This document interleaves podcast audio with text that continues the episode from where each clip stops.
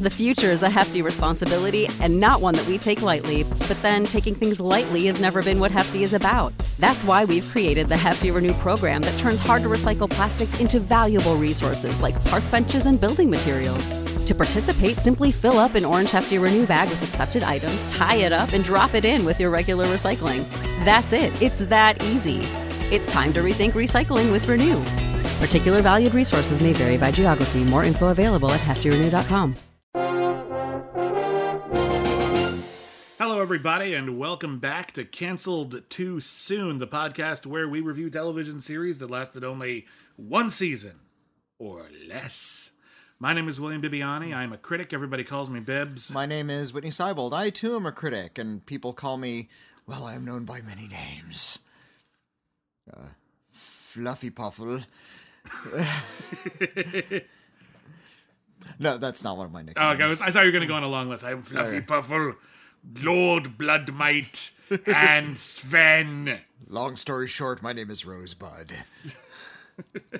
Uh, yeah, welcome back to Cancelled Too Soon. It's a new year, uh, but as with all, as always, we're talking about old stuff. And uh, it's a new year, but failure continues Failure continues apace. constantly. And, uh, you know, every season on uh, Cancel Too Soon, uh, we like to dedicate at least one month, give or take, uh, to the recent failures. The shows that had all the buzz, had all the press, had all the opportunities in the world, and tanked after one season or less. There's never any shortage of these every, every, every, every year. Sometimes they're great, sometimes they're bad, and we're going to find out. There's at least 50 to choose from every like we you compile a list and I come up with like a couple, but yeah, it's And we talk it out, obviously. Uh, we, yeah. we talk it out, but uh, yeah. this one is a pretty high profile failure. That's right. That we're talking about this week. It's Yeah. the second show from the Marvel Cinematic Universe that was canned unexpectedly. Yeah, okay. Sorry. When you put it that way, yes, because we did a whole season of like failed Marvel shows. But yeah, this is the one that was supposed to be a Marvel Universe big show that um fuck it, it's Hellstrom. It's mom. The thing that's got a hold of her. It's gotten stronger. This family's unnatural behavior. I've never experienced anything like it. What happened to them? It wasn't some random family tragedy. Their father was evil, and the mother cursed him for discovering the truth. There are other forces at play here. A demon so powerful it could wipe out all of mankind. We can't do this alone. If we put them together now, There will be blowback.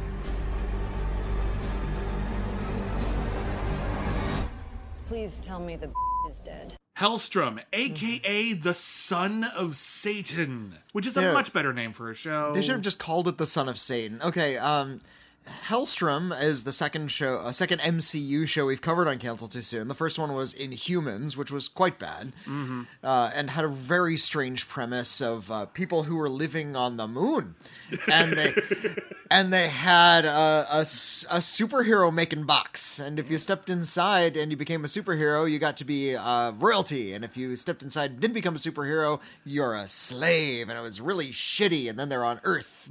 Don't forget the teleport dog. Oh, that's right. And they have a gigantic teleport dog, which used to be a person. Yep. And they stepped into the superhero box and they came, became a gigantic bulldog. And now everyone treats them like a dog now. Ah. it's kind of fucked up.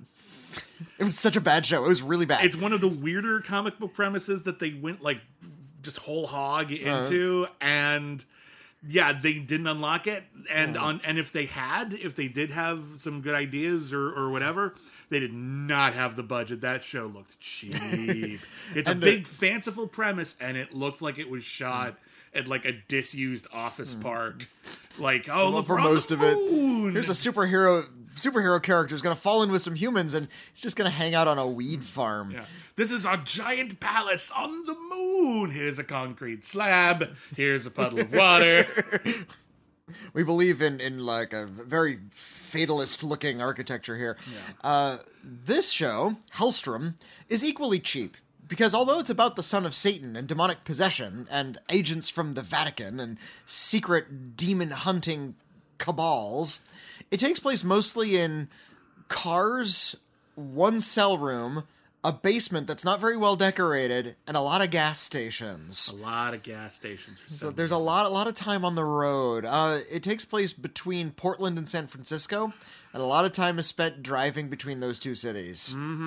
and um, you just kind of summed it up right there. it just feels like it's just driving from one place to another, regardless of whether or not yeah. it gets there. Um, so Hellstrom is based on a Marvel comic from the 1970s called Son of Satan. A character made their debut, I believe, in Ghost Rider, and then became uh, semi-regular in a lot of comics like um, The Defenders.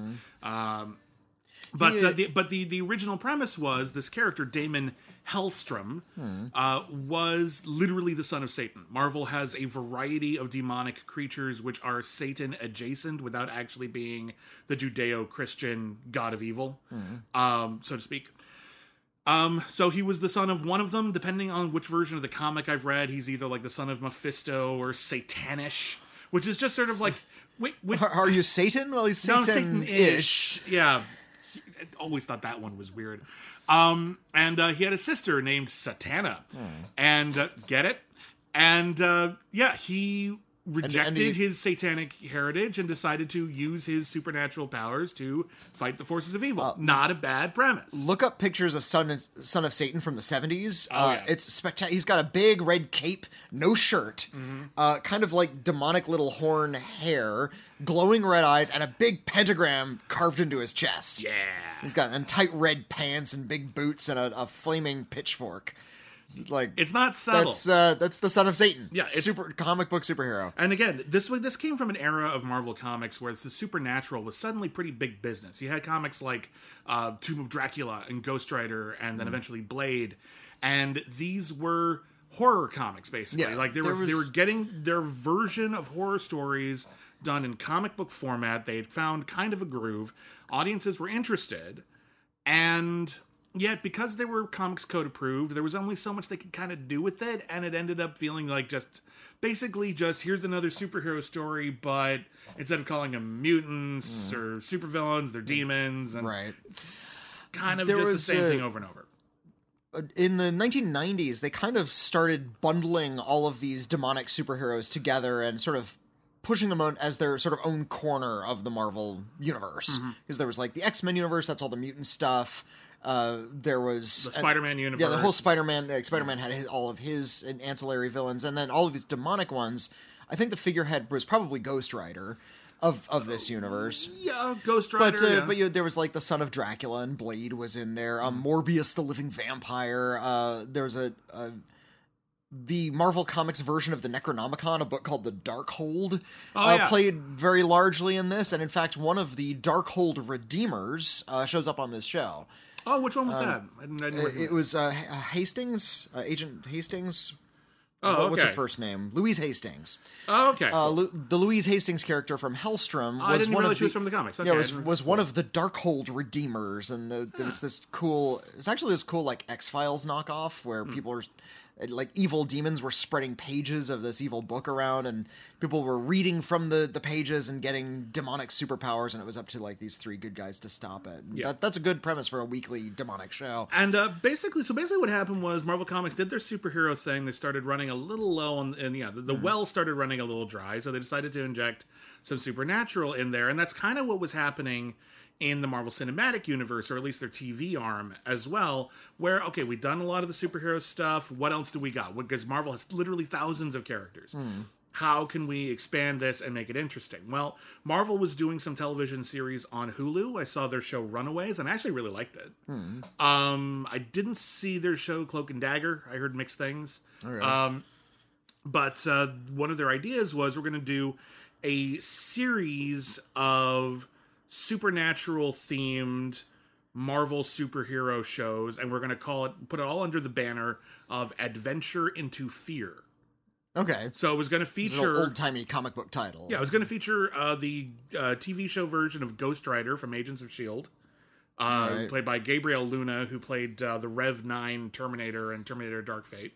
Okay, yeah. um, and then uh, and Hellstrom. These are going to be the first two uh, big ones, and if these were successful, presumably uh, they would have done more. Spoiler alert: it's on this show, so no, there will not be more of these. But uh, but to Hell Hellstrom, uh, Damon Hellstrom, uh, like all the comic book characters, has a long, varied history, and uh, they killed him off and brought him back. It- he was seen as this sort of cheesy throwback that was sort of abandoned at one point, and then they brought him back in this wave of the '90s uh, when they started calling it the Midnight Suns, S O N S. oh yeah, yeah, yeah, I remember. And uh, and Hellstorm was part of this. H E L L S T O R M. yeah, even though his name and, is uh, actually Hellstrom. Yeah, there was uh and in the 90s they turned him into essentially like this broody the crow type character. We had this long hair and walked around still no shirt, but now he's got like a long trench coat and he's in a darkened mansion and uh he previously married a character named Hellcat. But in the 90s, they turned Hellcat into like she had like looked at Satan and went completely insane, and now she's kept in a padded cell in the attic, like in Jane Eyre. Oh, I didn't even hear about that. That's yeah, weird. Yeah, yeah. Uh, Hell, Hellcat is insane in the attic in That's- in these '90s Hellstorm that comics. sucks. And I uh, actually really like Hellcat a lot. Hellcat was in the uh, Jessica Jones Netflix series. Okay. And uh, there was an incredible uh, series they did, comic book series they did of her, um, and within the last ten years, where she started up a job placement business for superheroes. Like, oh, I'm I have superpowers, but I hate being a superhero. Okay, let's find you a good job do- using that power. And it was really, really, Okay, really, really fun. I want to see that just that show. It was delightful, and God, I wish they would Yeah. do that show. uh, the the premise of this '90s comic, and I'm telling you all about this because I liked it and I, I read it and I loved it at the time. It was Okay. like really kind of important to me at the time. I like how Uh, you're was- repeating at the time. That always bodes well. Uh, well, I mean, I. I'm not going to go back. I'm not going to read these cheesy, dumb comics I read in the '90s, but uh, it it was about him sort of wrestling. You know, um, he's part human, but he's uh, you know son of Satan, and it's eventually about how he comes to be become the new Satan. And this is Satan. There's no uh, putting a Marvel spin on it in this comic. These were like actual legit deities. Hmm. Yeah, they were by, by the '90s, I think yeah. they'd given up on the, the pretense. Yeah, and, mostly. and, some I, of them it's- are. it took a lot of around. it took a lot of inspiration from like the Neil Gaiman comics, which were, were big at the time, I like Death and, and Sandman. There was a there was a period in the Daredevil comics, a great run by Hmm. uh, was written by Ann Nocenti, uh, which is actually my favorite run of Daredevil. Like a lot of people love like the really tough like Wilson Fisk uh, Hmm. stories. I like the one where it was actually Daredevil dealing with demons from hell. It was a Catholic horror story starring Daredevil. and he's Catholic. So, He's, yeah, exactly. He's a very Catholic hero, so it made a lot of sense and it was really good. Okay. Yeah. Uh, yeah, they they didn't do deal with a lot of like Catholic or Christian imagery. They came up with like their own designs and their own mythology, but there was no reason to believe that these weren't actual Satan and actual God at play here. Right. Um, and there was a lot of cool designs and fun stories uh, at the time. The 90s were a very specific era. Try to look up what DC did to Dr. Fate in the 90s. oh my god, what they did to Dr. the- Fate in the, the- 90s. He looked ridiculous. And Hellstorm was enough of a hit that the same makers resurrected another goofy, uh, like villainish character from the '70s named Doctor Druid. Only, Oh, I remember that, Only yeah. they just called him Druid now, and uh, he was yeah, like this basement dwelling guy who's covered in moss and. It's like I can control plants now. How is how is that useful? Well, you ate broccoli earlier, and he explodes because he makes the broccoli grow out of his stomach.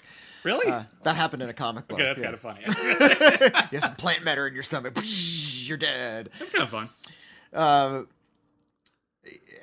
In the intervening years since that 90s comic, they introduced some new wrinkles into Hellstorm and essentially explained away any kind of actual Judeo Christian mythology. And these are all like Marvel deities. Mm-hmm. So yeah, it's not Satan, it's Satannish. Yeah. Which is weird because Marvel has actual deities. They have Thor, they have Hercules, but for whatever reason, Hmm. Well, they- have always shied away from the Christian stuff. And I Well, guess they they, don't want to offend uh, anybody because those are yeah. active religions. People still yeah, the- genuinely like Also, worship uh, at those altars. Marvel also has their own pantheon of gods. There's things like eternity and infinity and the living tribunal. These are like co- they call them cosmic entities, but they're essentially gods. What do they call them? They call them, um, they call them like elders of the universe or something. Something like that. Yeah. Yeah, Well, I've, I've seen them in comics before. Uh, my point is that over the years, they've tried to take a lot of the demon stuff out of the Son of Satan to the point where we come to the Hellstrom TV show, and it is about demonic possession, but Satan isn't in this show. The son of Satan isn't in this show. In fact, uh, Damon Hellstrom and his sister, not Satana, just Anna, Uh, are now the children of a serial killer. It's actually weirdly complicated Uh, because they're they're they're the son of okay, so they're obviously they have two parents. Hmm. Uh, their father was a serial killer who may or may not have either been possessed by a demon or been a demon, but Yeah. wasn't Satan as far as we can tell. And their mother was a normal person, but she spends the majority of this series possessed by a demon who also refers to itself as mother because it is the mother of demons, but it is not specifically the mother of the son of Satan and the daughter of Satan, who are not the son of Satan and the daughter of Satan. No. Get it? And uh, in, in the comics, Lilith is is a character, like biblical Lilith. If you study that sort of thing, Yeah. Um, she was the first uh, creation of the Garden of Eden. God was like, "Whoops," and then Yeah, oh, she, oh. now she's she's demonized, literally. yeah, no, Yeah. and yeah, and in a lot of uh, subsequent literature, she's been transformed into a literal demon. And in, in Marvel comics, that's the version they went with: is this demonic evil person. Um, but this isn't Lilith. This is Mother, which is confusing because the character is also their mother. Yes. So when they say mother, you're not really sure who they're referring to. Yeah, there's a lot of that Um, in this. Um, I'll give some props to Elizabeth Marvel, the actress who plays Mother slash Victoria, their mother, because she's able to switch back and forth between these characters pretty well. I think Elizabeth Marlowe is the MVP. Uh, Marvel, let's say Marlowe. Elizabeth Mar- Marvel. I think she's the MVP of this series. I think she's. yeah, that's fair. I think she's again. She's got. That and, and Sydney Lemmon's hair and outfits. Oh my goodness, we'll talk about those in a minute. But um, this show is so much affect and so monotone in its presentation a lot of the time that it's hard for anyone to break out of it. And the only person who is able to consistently do so, I think, is Elizabeth Marvel because her character is actually the one who isn't trying to be emotionally detached. yeah. So many of the other characters have to be either completely emotionally detached or have only one note of emotional attachment, and that emotional attachment is irony, being flip, or defensive. And Elizabeth Marlowe, Marvel is allowed. Why do I keep saying Marlowe? she's allowed to feel things openly a lot, and she's allowed to do that as a victim and as a villain. And she's really good at flipping between the two. I think she gives a strong performance here.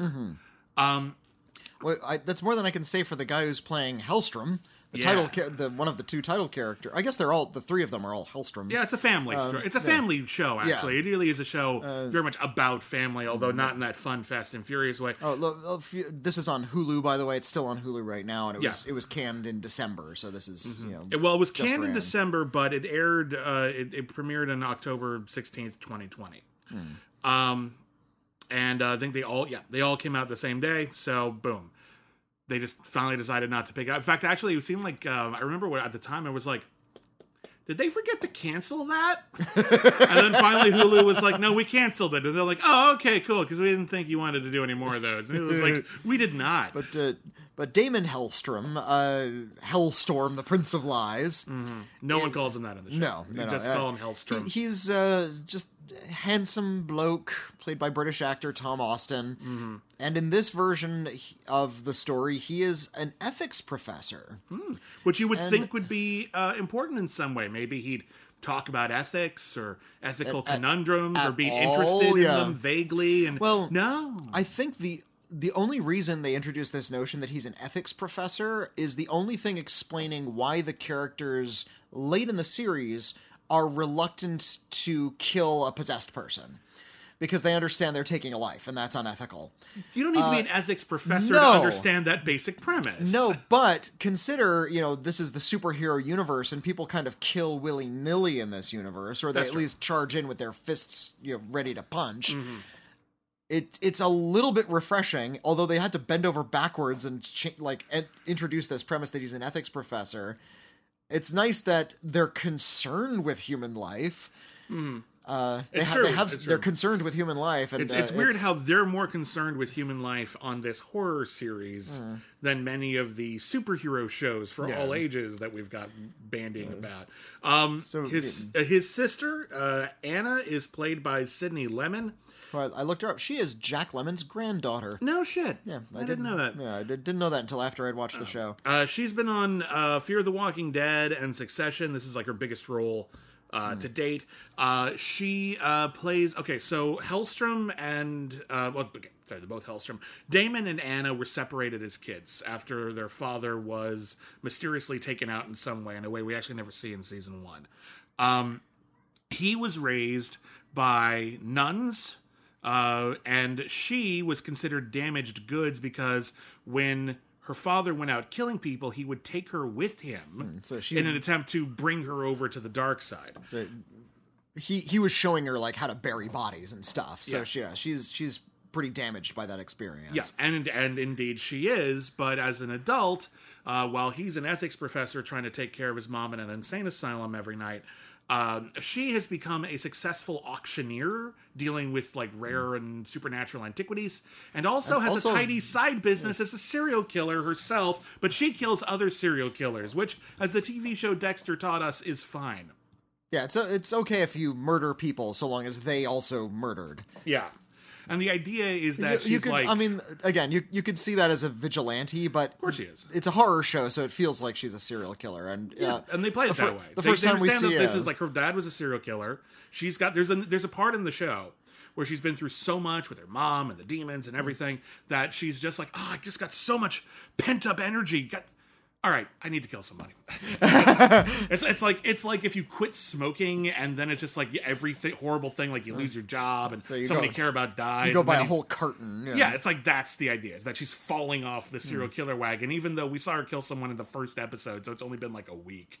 So yeah, she pushed a guy off a roof. yeah, But yeah, Um, she, she runs an auction house, Yeah. uh, and she's uh, has access to a lot of rare antiquities as a result. And uh, her best friend, uh, also Yen. Yen, uh, also works at this auction house. sorry, that was my computer making that noise. Uh huh. Played by a, a, an actor I really like named Alain Uy. And uh, wouldn't you know it, into their possession comes a demon skull. Yeah, Or a vampire skull. It's some kind of no, it's, monster it's a demon skull. skull. It's a demon. It's the skull of a demon. It has only one eye. The skull makes no sense, and I don't mean that I- in terms I- of like, yeah. oh, it's got one eye. I mean. We're looking at the actual physical design of this skull and looking at like where the eye is and stuff. And real, like Michelle was. Hmm. It'd be uh, like it's, it's a little off center and it's like close to the mouth. Even that's that. not the problem. The problem is that like the socket isn't designed in such a way to keep an eyeball contained. You know how like your eye sockets actually like curve a little bit so that your eye just doesn't fall out. This one doesn't even do that. Well, like it- it's, it looks- it's not well designed. It looks cr- well. First of all, it's a demon. Who I cares realize about that, the but, design? I'm some, but, uh, but it's it's, the, uh, it's existing within physical space, yeah, so we can it- tell when it looks. It, it looked like the eyeball had exploded, like the, the skull was all fractured, but it was still you know in in a intact. And uh, over the course of the first half of the season, uh, Yen Chris Yen will uh, become kind of addicted to the skull. Like Yeah. he, he finds that there's this weird thing, like this weird hypnotic thing drawing him to the skull, and he ends up like starting stabbing himself with the fangs of the skull, and Mm-hmm. that's giving him like Renfield powers essentially. And he, he ends up moving into a basement and eating rats. And because stuff. by that point you might as well face it. You're addicted to skull. thought you were gonna make a Renfield joke, but No, right. no, I was, I was already I was doing an addiction to love. You put a bug in your mouth. I did not. Of course, you would go for Dracula Dead and Loving of course I would. yeah.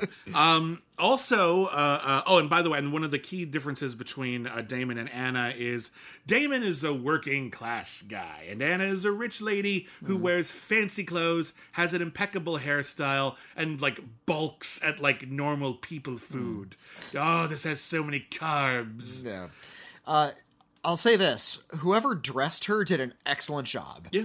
Um, they gave her this sort of like Louise Brooks hairdo with like the, the sharp bangs and really kind of tiny. Very bob few cut. people can It's pull off those yeah, It's bangs. a really really striking people can do it. haircut, and they kept on giving her like these weird looking fur coats and like. l- These like leather bodysuits and stuff. Mm-hmm. She's supposed to looked stand like a out su- when she walks in the room. She looked. She looked like a superhero. Yeah. She had like almost a superhero outfit. All she was missing was like a big symbol on her chest. Uh, they they were raised in the absence uh, of their parents uh, by two people who are also important supporting characters. Uh, he was raised by Louise Hastings. Uh, she's the head of the psychiatric hospital uh, where his mom is staying. Uh, Ex nun as well. Ex nun uh, knows about all the demon stuff, um, and um, she's got some secrets. And uh, she was actually raised in the foster system, which they thought was fine. And I'm like, no. They're like, no, the- both of these kids are so damaged. She's more damaged. Let's throw her into the system, and that will be fine. Great. But um, she was uh, periodically taken care of as a youth uh, by a character named Caretaker. I hated that. Oh my god, they keep calling him Taker, and I'm like, dude, we need to talk about the way the show labels things, but we'll get to that in a minute.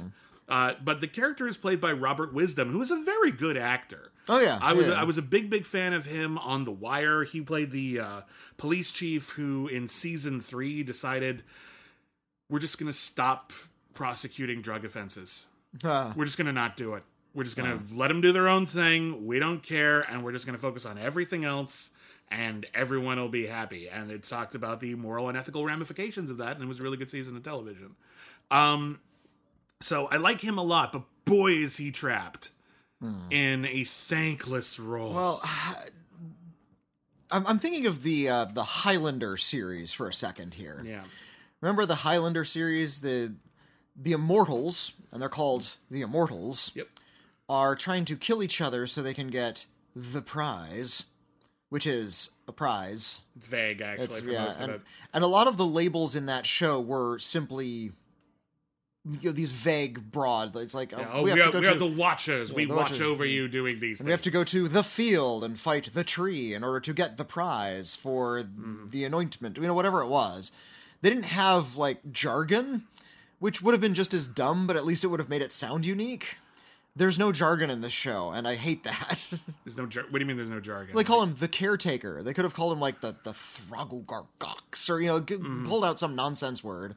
Yeah, it's, Uh, it's weird because they want to label everything, but they don't go far enough to make it fun. Like, Yeah. there's an organization we find out about where they fight demons, and they've got this whole system of that. And we'll talk. We'll walk you through the plot. There's actually not that much of it. Um, in fact, Yeah, every single every single episode 10 feels hour- really padded. There's 10 one hour episodes. A lot of this could have been fit into like a two part, 30 minute show. this could have been a two-hour movie. Yeah. I'm going to yeah. say it right now. This could have been a tight, probably unremarkable, but pretty good two hour movie. They did not have as much material as I think they thought they did. But in any case, uh, but there's this secret organization that is a bunch of humans who are fighting all these demons, and they call themselves the Blood. Just and we have to talk about them in those terms constantly. What does the blood feel about the blade? The caretaker has to go to the blood and they have to Yeah. get the knife, which is the, the blade of the and this blade is of the and, knife. and I know you you enjoy it when they go a little goofy with it, but at the same time, I'm really tired of this kind of really forced world building where we're not Mm. introducing the world, we're introducing the labels.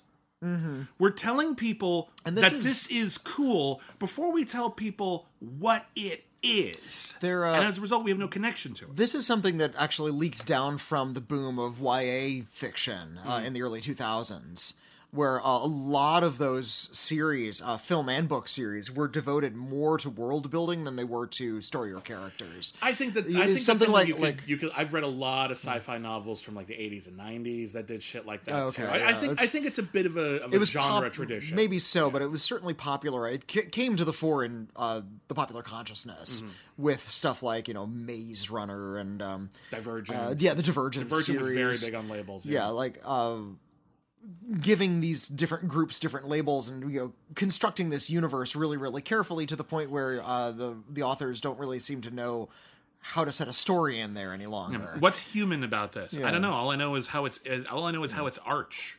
Yeah, a friend, and, a- yeah. a friend of mine actually spent literally years constructing this complex universe and came up with all these characters with these complex backstories to the point where he never actually made the thing. He just had Mm. Yeah. the world. it becomes a math problem. And Yeah, that's something yeah. Mm. that really that I find very detaching.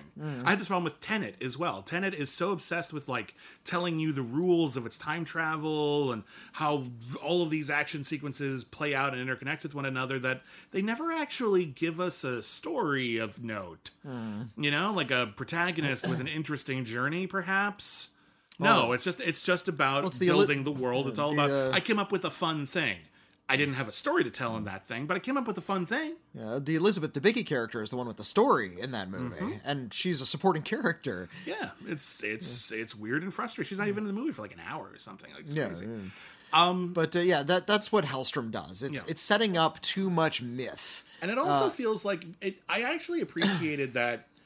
And again, this is based on a Marvel comic. It was supposed to be part of a Marvel sort of spin-off TV group of TV series.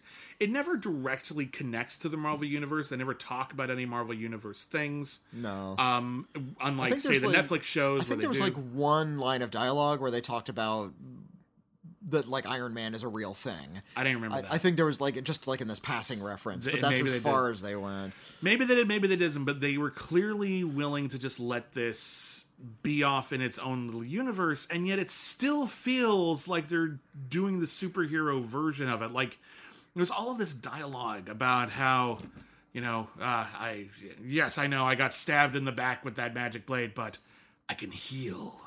And I'm like, no one says that outside of a superhero thing. You'll say like, I get better. You know, like I I I recover quickly. I, uh, you know, like you know, you you don't talk about like being nigh invulnerable unless you're in a superhero story. There are all these The, uh, terminologies that kind of trickle down into this.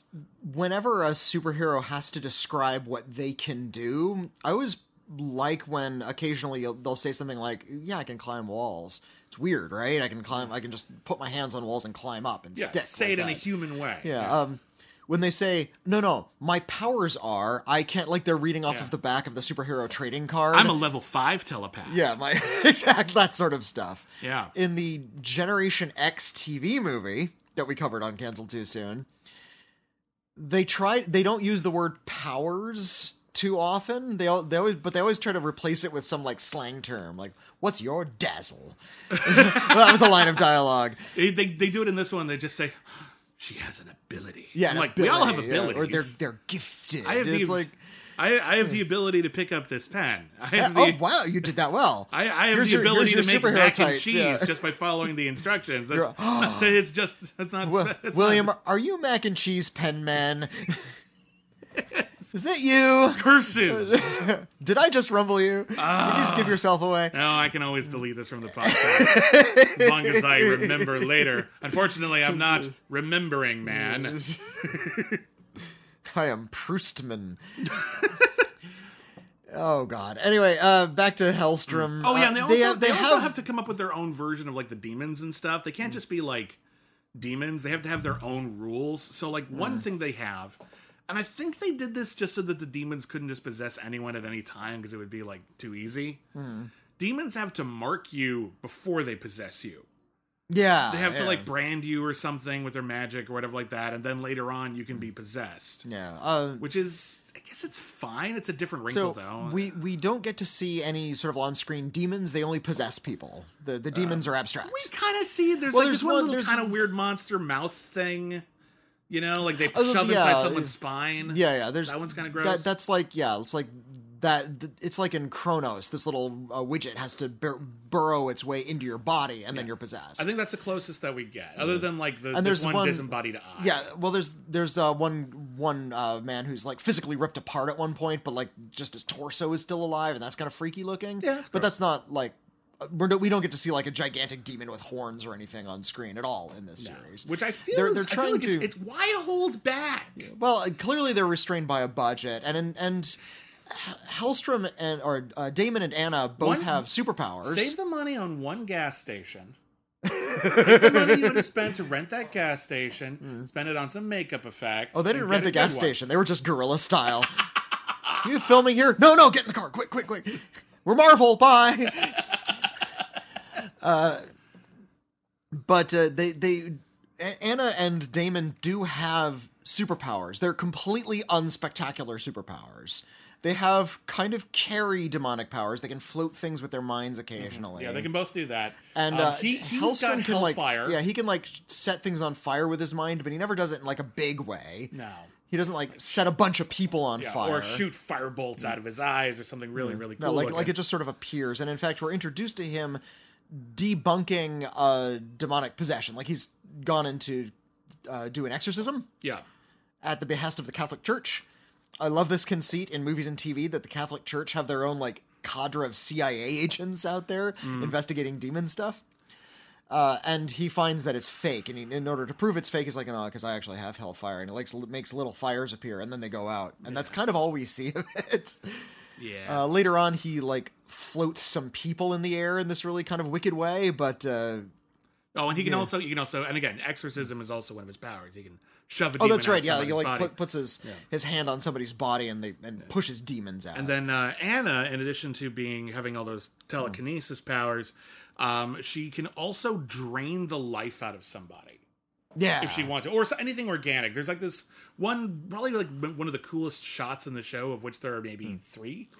Uh, is uh, she gets some bad news and she's standing in front of like a flower shop and all the flowers behind her wither. Hmm. Just, yeah, immediately wilt. yeah, which is There's cute. There's not. But this goes to a larger problem. There's not a lot visually interesting about this show. It's all drab grays. It's all in shadowy locations. There's not a lot of uh, locations shooting. Yeah, and again, the locations that they have, And, uh, room, There, yeah, room with in- a chair, Like in it. later on in Yeah. like episode eight, after uh, Mother slash Victoria has been taken out of her padded cell. There's a scene where Anna goes back to that padded cell and is just sort of sitting in it. And this is like she's criticizing the show. She's looking around saying, "This is a drab interior, isn't it?" Like she actually says that in Well, dialogue. By that point, there's no reason for her to be in that room. Why are you Hmm. even here now? And she says something like, "Oh, I thought I'd get some energies out of here." they just keep coming back to this room because they don't have that many locations, and at that point, you might have just fucked Now, up. I I thought that this was going to be one of those uh, kind of protracted plots where we were eventually going to learn that the serial killer father that we don't Mm-hmm. really see a lot was in fact Satan. Actually, Satan Was the whole li- time. was actually Satan the whole time and was like Yeah. sh- shapeshifted into a human, was causing you know killer Mm-hmm. mischief, and you know fathered two children with a human woman, and then fucked off back to hell. I kind of thought that's what they were getting. And- at. I guess they could still go I, there. uh, We never. We only. Um, there's a bit of a coda, but we don't really meet the dad, Hmm. except in flashbacks Mm-hmm. for 99.999 percent of the show. Right. And uh, and that would have annoyed me too because I feel like there was a previous era when the premise of the show would have been explained in like a credits montage. Like so, like somebody would have narrated, "Yeah, my my father was a serial killer, but it was really Satan." Anyway, Hellstrom the series, go. And you know like so we know all of that already. We have that information. Yeah, it really does feel like because it's one of those stories where the origin should be pretty straightforward here, and yet we have to spend an entire season getting to it, and we kind of feel like we're ahead of it. Yeah. Like just tell us at the beginning, I'm the son of Satan. Done. my dad posed as a serial killer. We can get all of that information in a couple sentences. Yeah. we don't And- need to drag it out of the and we're course of the kind of waiting for it. We're not stupid. Like sometimes there are shows that like I hate it. You got to stop doing this. People have got to stop doing this. Turning the basic concept of a thing into the twist. Yeah, like like when oh like oh Star Trek Into Darkness. It's Khan. We figured. we all guessed. Like Start with that information. Is that an interesting story if you have to hide basic plot Yeah. points from the audience? Exactly. You can't. you just. You just can't do that. Like, or like, So uh, was- you- or like that new Fantastic Four movie they did with Miles Teller, where at the end it's like, "What if we're the Fantastic Four? What if you started there? What are you doing to us? Why?" So, so I was thinking, okay, so that this was in my mind, Hellstrom is a '90s character because that's when I read the comics. Yeah. I, I know he was invented in the '70s and continued going, but yeah, it's fine. It's, thinking if, it- if this is if that's the whole to, thing uh, with these ongoing characters. The version you meet first is usually the version you latch onto. yeah, Not always, but usually. usually. So Yeah. I was thinking, well, if if, if we're going to just sort of say it, why don't we just have a, a more episodic TV series where he fights demons every week? I In would've fact, let's that. have a '90s series about somebody who came out of hell and now has to find demons and puts them back in hell and talks to Satan on the regular. Uh, on the regular. Wait a minute, we have Brimstone. Uh, Hmm. Brimstone is a good show. Really good show. One of the better, one of the better like sci-fi fantasy shows we've done. Yeah, on Brimstone. Cancel Too uh, Soon. Actually, Brimstone came out in 1998, and it was that premise. It, it had uh, this.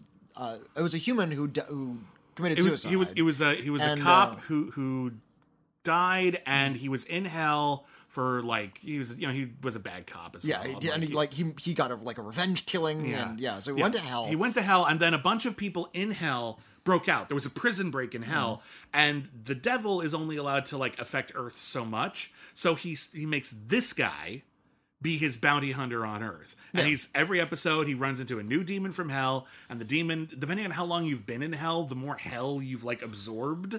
So like if people have been in hell for hundreds of years, they have these awesome like fire powers or shit, and. It was a pretty. It's- damn good show. It's a fine basic premise. Yeah. It leads to good episodic thing. I was thinking, do Hellstrom, but do it 90s style. Shoot it on video. You know, try to have it be really stylized. Mm-hmm. Yeah.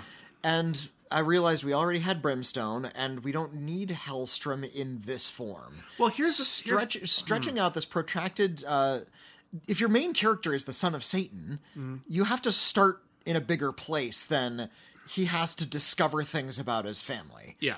You would I think agree. he would know all along, mm-hmm. especially if he has a pentagram. I mean, he knows he's got emblazoned on his superpowers and stuff, but like, mm-hmm. here's here's here's what I think you need because I think, I think we're finally starting. Thanks, actually, thanks to the Mandalorian, I think people are starting to get a little bit more interested in episodic television than they were for a while. Okay. Uh, because they realize that it can be fun, exciting. There's a lot of different opportunities to explore different facets of a universe rather than just explore one through line the entire time. Um, but here you want to have an on because it's a story about a family and their connections and how everyone is estranged and they're dealing with these past traumas and mental health, which not very well served metaphor, but they're trying. Um, so they want to have a through line. You're dropping all of these at once. This is supposed to be binge viewing. So I understand why they didn't immediately gravitate towards episodic monster of the week. But if they had tried to at least do both, Uh-huh. if we had had a few more Daimon Hellstrom adventures, which weren't just, ah, this kid is trapped in this loveless family where mom is an alcoholic and he's gay and like the dad doesn't seem to appreciate him, so that's why he's scribbling poo on the walls and pretending to be a demon. Like, that's just sad, dude. Like, no, we know demons are real. You know demons are real let's have in addition to everything else going on he has to do a few unrelated monster of the week type Yeah, things it- just well- to give us just to give us a more stuff going on because there's a lot of downtime on this show and b to explore some different facets of the universe and to make and to make us excited about what else can happen just in case the a story is boring as fuck. Which it is. it is. And uh, that's something that we're missing in a lot of modern TV premise. What they're doing on a weekly basis. That was a, a big frustration I had with that Shadowhunters TV series.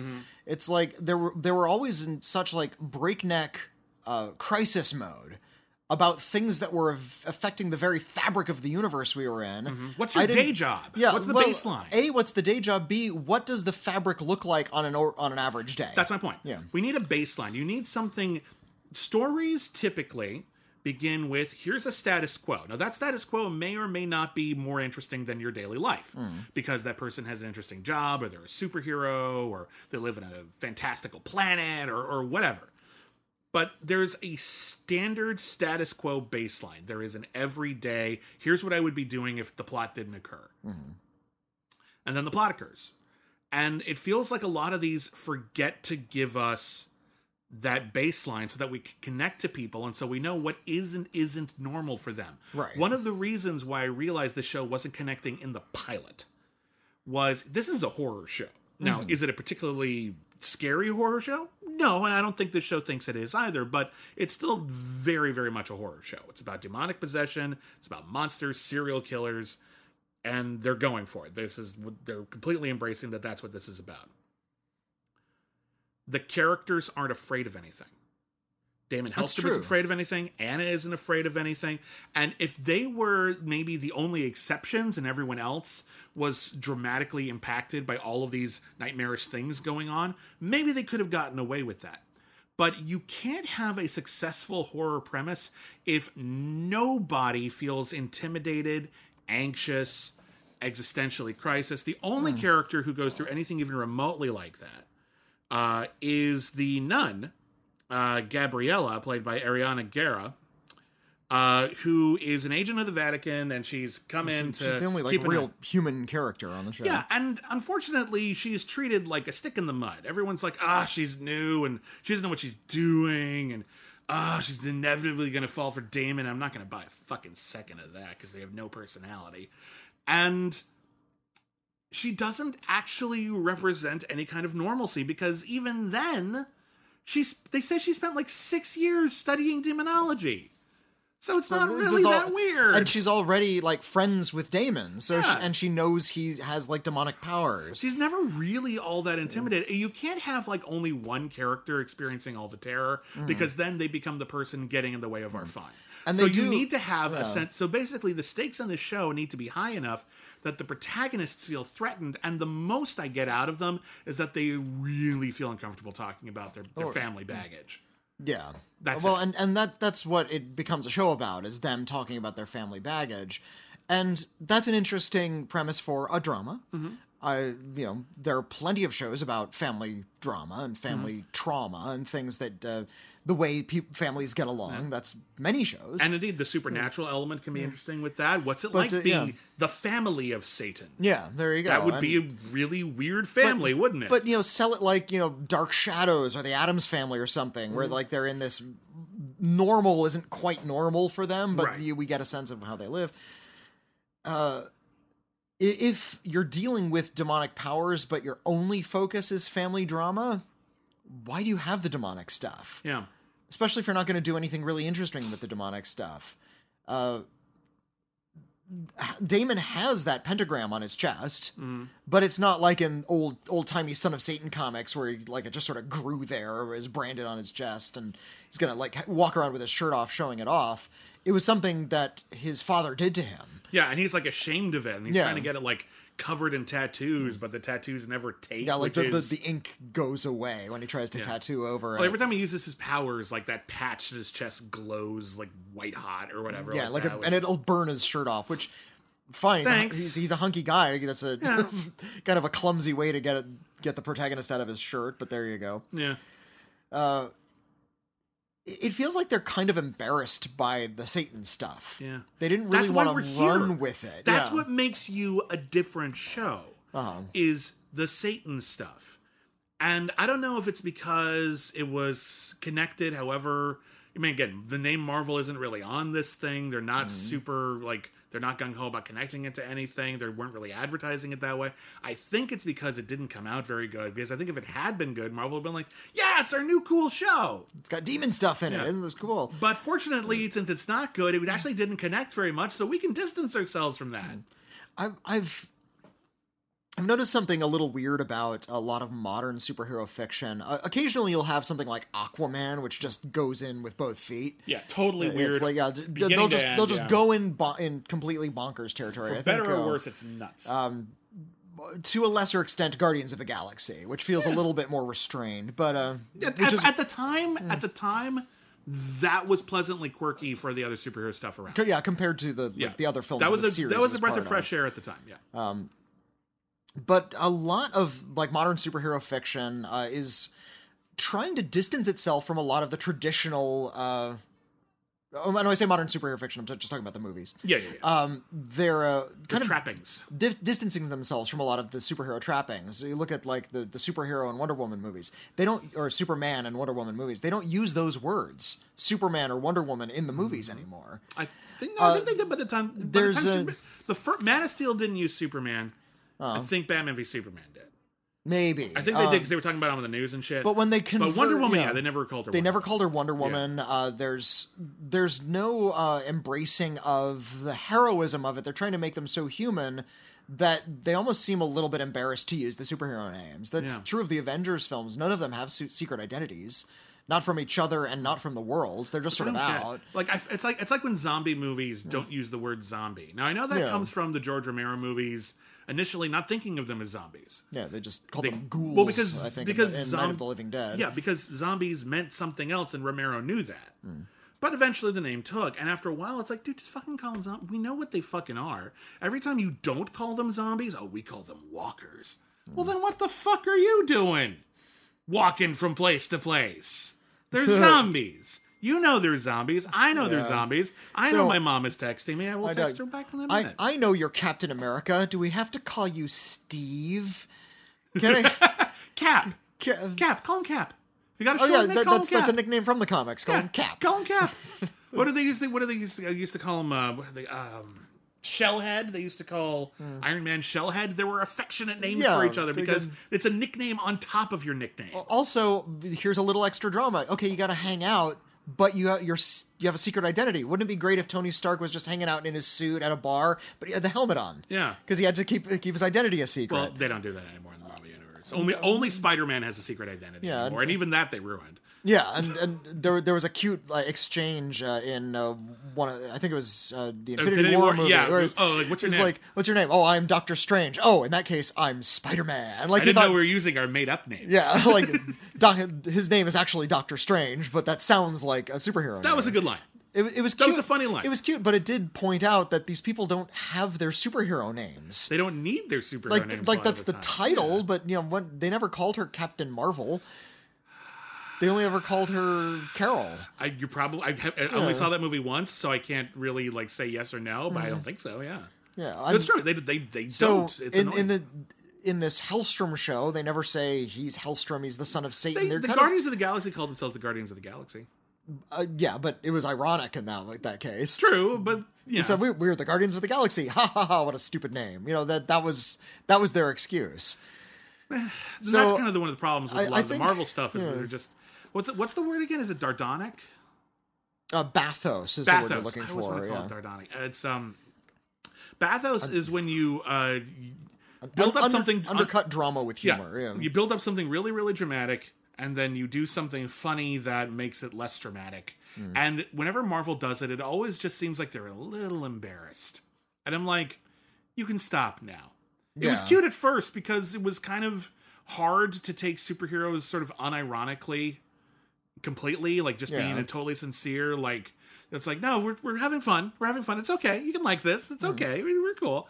By the time you did an Endgame, yeah, we're, we're good just like good. we're, You- have- we're, you have we're doing weird shit all the time like, now. yeah, It's fine. You have like magic stones fighting through space and giant purple we can get warrior monsters. Everyone yeah. and everyone can't be flip, and Hmm. that's something that frustrated me about this show. Which even though it's not MCU proper, everyone's flip. But they're not flip enough because they're No. not. If you're going to be flip, at least make it funny. Yeah. So we can laugh a lot, even if we're not getting into the, the headiness of the drama. We can at least appreciate the humor, Yeah. some levity. I feel like Sydney Lemmon at least believed her character was cynical and flip. Mm-hmm. Like I believed her. I didn't always like her. That's that's okay too. She's not supposed to be a very likable person a lot of the time. She's supposed to be kind of this, um, you know, frustratingly aloof, questionably wicked presence. Um, but you know, I at least believed her detachment. I believe that it made Yeah. sense. Um, da- uh, Daimon, I didn't even believe it half the time. No, because like, his whole thing is he's actually like He's really supposed to be a really moral character. He's really yeah. moral. He's really family oriented. He really cares about his mom, and he's made all of these sacrifices for her. His emotional detachment feels fake. His emotional Hmm. detachment feels like an affect of the show, Yeah. not of the character. And that's one of the things that started to piss me off. We're, we we need to do a quick run through of the actual plot. Okay. Yeah. We don't need to spend a lot of time on this because again, there's really not that much of it. It's First t- episode, ten episodes that they all run together. they all run together in yeah. one big storyline. So the basic gist of it is: first episode, we already introduced it. Uh, Daimon lives in Portland. His mother is in a mental institution. He works side gigs as an exorcist, and his sister is an antiquities dealer who's been killing serial killers on the side. And she has run into a magic skull, which will be important later. And they are both trying to save their mom. but their mom and the demon within her, more specifically, has raised some demons from hell and is trying to uh, enact some sort of wicked plan. So now demons from hell are starting to possess more people. Those people are doing horrible things, and that's going to sort of irrigate the next few episodes with incident and subplot. Yeah. Um, let's see. Meanwhile, uh, we've got this young nun who is, or novitiate, I guess. She's not actually a nun yet. Uh, which is the plot point they put in when they think maybe we'll want to turn it into a love story, which is very cynical of them. And I again just makes her feel like a plot point more than a character. But, and when they go there, it's like the least convincing thing. It's so fucking weird, and it, it. I'll say this: the show actually gets a little bit more interesting the last couple of episodes, but not much. not yeah, Not, not, not, much. a, not a Um, whole lot. We, we were introduced to this secret organization called the Blood. The Blood actually has a premise that I haven't seen. Okay. Uh, is in that we can't fight demons. Even if we were able to exorcise demons, all they do is go fuck off to hell and then they'll come back and possess someone else. Hmm. It really doesn't change anything. We save this person, but someone else is doomed. So in and it, it's clever, but it's also questionably ethical. And I, I wish we had some sort of ethics professor here to talk about this, which he never does. Wouldn't it be nice if they talked about that? Uh, they have a scheme, which is when they find someone who is possessed, they induce a coma and they just leave them that way. And that way, yeah, when the person dies, eventually the demon will be released, but they're off the board. Like Yeah. the piece is off the board. They're not causing any trouble for decades, maybe even the better part of a century, depending on how old the person that they infected was. Which is, I haven't seen that. I actually haven't seen it. That's kind of interesting. I think that was uh, one of the premises of the Highlander show, though. Oh, did they do that in Highlander? like, they did. They, they did. did. They, were like the people who wanted to die, but they couldn't, or something. Well, yeah, like well, it, somebody gets a bunch of powers if they kill all the immortals. So there, Hmm. they there was a bunch of people who decided to just sort of hang around in a basement room and essentially turn to stone after a while. They were yeah. in comas. Yeah. and they couldn't be harmed, and they were in a hidden location, so no one would ever be able to kill all of the immortals because some of them are hidden somewhere. I remember that. Yeah. That was in. Uh, wasn't that in like Endgame or something? It was in one of yeah, in one, of of the the, uh, one of the movies based on the show. Yeah. Um, okay. Uh, well, let's see here. Uh, meanwhile, the demons got a mom and it's like, eh, mom stuff. And they're just like, oh no, our mom. And have mixed feelings about our mom. And like, so do I. Ah. And um, then, then Yen uh, starts like getting obsessed with the skull. And he's just like, ah, I really like this skull.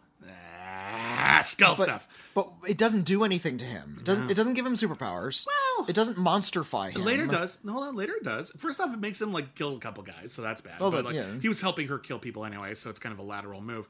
Later on in the show, after she manages to save him from the skull's influence, he actually turns out that the demon from the skull has like found its way into his throat, and he's just got an eyeball in there, and it tells him things, and he's become like the new keeper. And I'm like, fuck, What, you. what is a keeper? what is Oh, that? What are you up. talking about? Shut up. They call me the keeper. Ah, I've been ax- exasperated. um, and uh, so that'll be a thing later. Um, They've got to Anna's got to get over her baggage and become one with the family and realize that her mom loves her, and she does. Uh, Daimon's got to fight a bunch of demons, they- so he to- does. but she and and Louise Hastings' character have to confront Mother uh, in the big climax and uh, reach this point where they might actually have to kill Mother Yeah, just to save her. Meanwhile, mother's demon, the, the demon mother's demon children are trying to rescue her. One of them has like kind of. I wish we'd gotten a bit more good looks at it. He's got like this chest that like pulls into open mouth, into yeah. turns into a giant mouth, and it's like this weird sort of fleshy sort of tooth hole. I don't even It's, know it's what that, that thing from Star Wars, Sarlacc. the Sarlacc. A bit of a Sarlacc, yeah. Um, but the the good Sarlacc, not the one with like the weird Audrey two thing in it from the special edition. Um, oh no, did they add something? Yeah, they added. They didn't have like a like a like a weird sort of mouth on it. Like Oh, I, I, I don't remember. I've, I remember. I'm- I saw I saw the original. I saw the the special edition. And that's I've only watched it Yeah, twice. so. I think I've only. Yeah. Anyway, uh, was what am I doing here? Uh, so they they fight that thing, and then the, their mom escapes and infects more people, and then. And then the mom is actually trying to. Okay, and basically, all the, all the, shit way- happens. all- the- this rambling way you're describing it is perfectly encapsulating the tone of this Yeah, show. But imagine, imagine if the explanation I gave, with as much as I gave you, took eight hours. Yeah. That's where we're at. Um, Anna actually is able to rescue her mom, but she does it in sort of a workaround kind of way. Because what she does is the demon leaves your body when you die. So finally, she grabs a pillow, one flew over the cuckoo's nest style, and suffocates her mom until she dies, and the demon vanishes. And then they resuscitate her mom. Yeah. Big gamble, but it Like, does might not be solve able the to problem. resuscitate her, but it yeah. does solve the issue. And at that point, Daimon hears about this on the phone. He's like, "Oh, that's kind of thought I was going to be the one to do something like that. That's a little anticlimactic." And then the nun's just like, "I'm in love with you for plot reasons," and he's like, "All right, I'm going to leave the room, and I hope you don't become infected by a demon while I'm gone." And so he does. And so she does. And she becomes infected by the ghost of mother, who was his mother for the last 20 years. And then they have sex. and I will say this right now. At that point, I'm like, well, at least it got interesting. Mm-hmm. Didn't see that one. I didn't think they were going to go that far in this really Would've sort of more- half-hearted show. Would have more been more twisted if they went full Game of Thrones with it and like had mm. like like actual incest on the show, but they didn't do that. No, no, no, no. But it's it's creepy enough. It's more than creepy enough. And then they wake up in like this weird room. He's been possessed by a demon, and she's like eight and a half weeks pregnant. Um, sorry, weeks, months, Months, yeah. eight and a half months pregnant. And Like rather suddenly. and at, and at first you think for yourself, oh, did we just jump ahead like eight and a half months? That'd be kind of cool. And then you realize, no, she it's just one of those magical pregnancies. Yeah. And I'm like, okay. Because uh, we, we need the child to play a role in this, but we, we can't write eight months worth of show in between then and now. Why so- not? Everything else got resolved. You get to see like Anna like having like a good relationship with her mom, but Hellstrom's been missing for eight months. What an interesting mystery. You could have done that.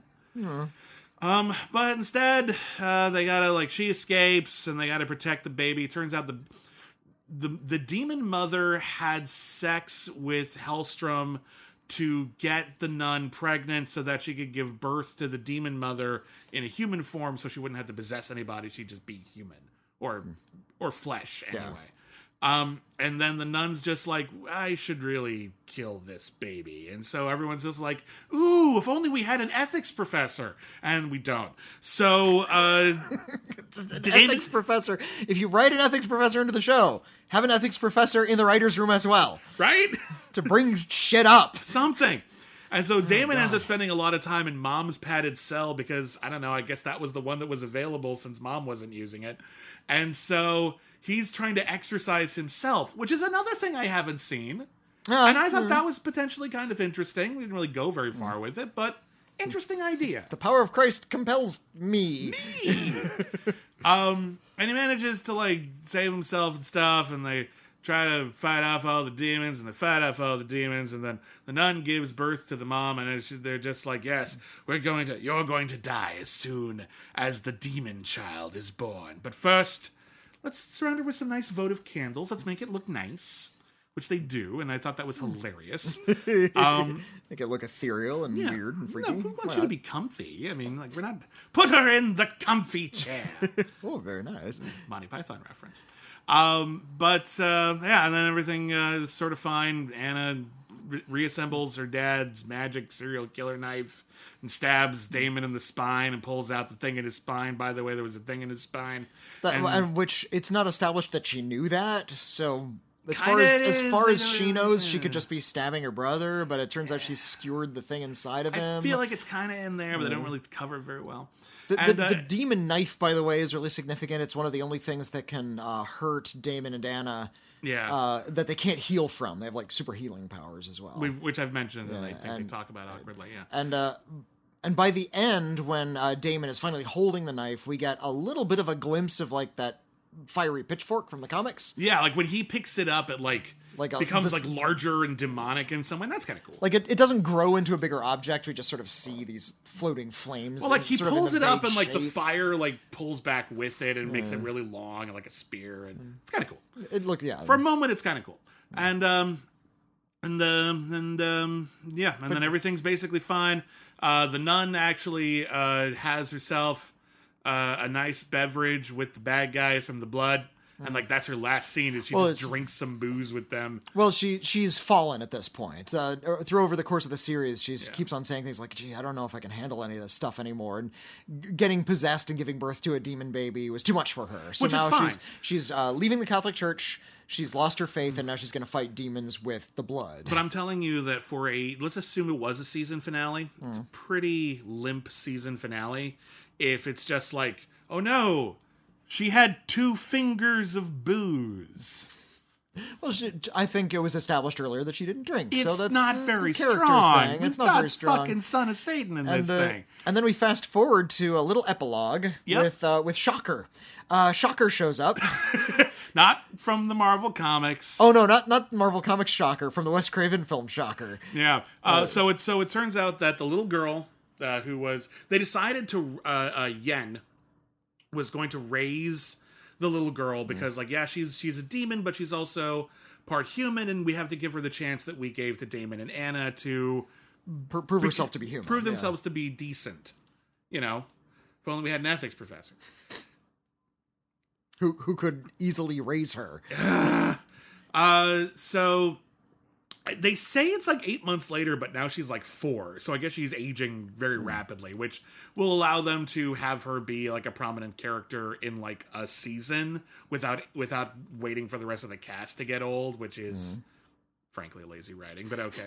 Um, and uh, so Yen is off with her, and they're doing I don't know daddy daughter stuff, and then who shows up? But Mitch Pileggi from the X Files. He was also Shocker, and uh, he turns out the implication is that he was Anna and Daimon's dad. Yeah.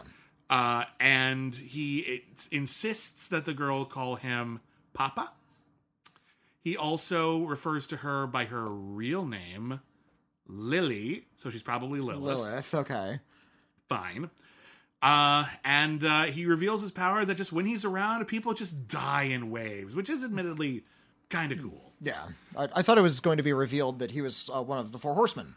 That would have Like been cool. he, he was plague or death, you know. Uh, but yeah, he he's He's if if anyone is Satan, if they're gonna go for like he's Satan, that might be Satan, but they never explicitly say it, and who can say really? yeah. So he's uh, that that's the the cliffhanger we went out on. Yeah. That last shot was really cool. There, there's They're a walk, walking through a crowd. A couple of moments dying. here and there, Yeah. a couple of uh, moments where you're just like, that was briefly of note. But golly, what a boring show. Boring presentation. Yeah, it doesn't look good. It doesn't Mm-hmm. have big ideas in it. This is all knockoff stuff uh, from you know filtered way down Mm-hmm. through various Exorcist imitators. The best part of this show, besides a couple of performances here and there, I think um, Sydney Lemmon does an admirable job with what she's given, but all she's really allowed to do is steal scenes, Hmm. and it's hard to build a character around that. Um, and I think Elizabeth Marvel is very, very good. Yeah, Uh, but I think the best part of this show, and I mean by far, the credits. Uh, The, the credits are good. the uh, the opening credits are really cool. There's Yeah. it's like an animated sequence, but it's all like uh, black and white, sketchy kind of uh, animation. Like, like a small child was like drawing their life Hmm. story, but their life story was full of horror, and so they were doing it in a very impressionistic Uh, way. but the music is uh, counter programming this kind of like really light, tur- vague, turns vaguely demonic by the end doo wop song. Yeah. And the closing credits over every episode, they license some really cool old '60s doo wop number. Mm-hmm. Uh, it just doesn't. operate in sort of contrast with everything we're seeing, and it, does, it doesn't function very well, but those are good songs. Well, it kind of, sometimes it does, sometimes it doesn't. Sometimes a song makes sense. But what those what those closing songs do is provide a sort of amusing, dramatic counterpoint to what we're seeing, which would have been nice in the show if you have some sort of counterpoint. You have some sort of up and down. Yeah. You have something that sort of adjusts or negates our expectations because once you get a sense of what this show is, that's the show. It does not deviate. Yeah. You need something surprising, something weird, something off kilter, something funny, sometimes would be fine. Like it doesn't have to be Mm-hmm. hilarious, but something funny, something genuinely scary. You, we need the, the needle on the fucking graph needs to go up and down a little bit It's on the it's- seismograph. It you is know, rock steady throughout this whole show. yeah. And then that opening is actually it has a point of view. Mm. It is about it's from the perspective of children dealing with their nightmarish upbringing, Yep. which is a really solid premise for an ongoing story is people recovering from horrifying baggage, from trauma. Mm-hmm. And unfortunately, you've got characters who are so flip, we don't really deal with that. Yeah. And they're constantly being thrown from one generic horror show situation into it from one into another. So we never really get to fully appreciate their actual psyche. The closest we get is wow, things sure do look gray. I guess they're feeling kind of gray. That's it. That's all we've got. Was Hellstrom canceled too soon? No, it was not canceled too soon. No, it was not. I would I would love to see it rebooted because there's a good the, the core idea is Well, the, fine. the character is fine. yeah. Uh, I wouldn't say the core idea for the show is fine. No, no, no. Uh, but the it- core idea to make a show about the character. That's Yeah, what I oh, mean. okay. That Yeah, yeah. that's an okay idea. Daimon Hellstrom could be a fun character. Anna Hellstrom could be a fun character. Mm. Um, the idea of doing a story about what demonology is like in the Marvel universe. That's a fun idea. Mm. I would like to see a show about all of those things if it was in any way entertaining or and or scary. And Mm. it's neither. Yeah, yeah. There's, there's, yeah. But we, you've said it all. It's there, there's like an occasionally a scary demon. There's a, um, I mentioned earlier. There's a character that gets like ripped limb to limb, and then like the torso is all mutilated, but it's still alive. Yeah. and that thing is kind of cool looking. There's an interesting bit where like uh, uh, Anna has to. There's a body in her warehouse full of antiquities, and she's got to clean it up, and she's using like her telekinesis to like knit the body back together so it'll fit in a bin. And I- that's kinda And I was like, okay, haven't seen that. That's mm. kind of fun. Okay, that's Yeah, different. but th- those little flashes aren't nearly enough to save a single episode, much less the whole show. It doesn't feel inspired. Mm. It doesn't feel like this is a show that need someone. It never feels like someone needed to make this. Mm. This is like. There's a bit of advice. It's really old. Lately, I've heard Kevin Smith talking about it a lot, and I think it's good advice. Which is when you're deciding what to write or what to make, mm-hmm. make what you want to see. Yeah. That's it. Yeah. If you want to see it, and if you have even halfway decent taste, other people are going to want to see it too. That's the idea. Sometimes shows feel like they're made for what everyone else wants to see. And those are the shows that feel really disingenuous. Yeah. Like they're just ticking off boxes, what's popular right now. And those shows very rarely are successful. And if they are successful, it's usually because at some point they clicked and someone actually did enjoy making them. But for a show to be successful, for any art to be successful, you want someone who actually cares enough about it and says, I can't wait for someone to see this. And I mm. never got that feeling from Hellstrom that someone was like super excited. I can't wait for people to see all the cool stuff we put in this show. Yeah. It always feels like I can't wait for people to see how efficiently produced this show was. That's what it feels like. And that's How, boring. how how well this is going to fit into a new corner of this bigger business franchise. Yeah. That's all I got out of it. And even and- even and- Inhumans. Hmm. Inhumans was bad. Oh, but it it, It, had, was weirder than this. It had some weirdness to it. Yeah. Uh, I didn't sense a lot of passion, but at least they're going with like weird imagery. There's some characters who are kind of fun. Karnak, hmm. they clearly thought that was a breakout character, and he was. Hmm. Most entertaining character on that show. But yeah, here there's just nothing about it that makes you go, wow, they really liked that. They were really into that. So uh, I I do take some comfort in the fact that the Marvel Cinematic Universe has dominated discourse and popular culture and the box office for the better part of a decade. And it still has the ability to just suck out loud.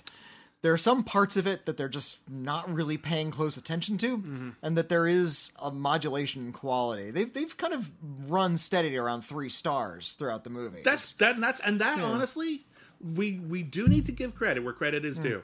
Consistent three three and a half star mm-hmm. action movies for a decade, doing like two or three a year.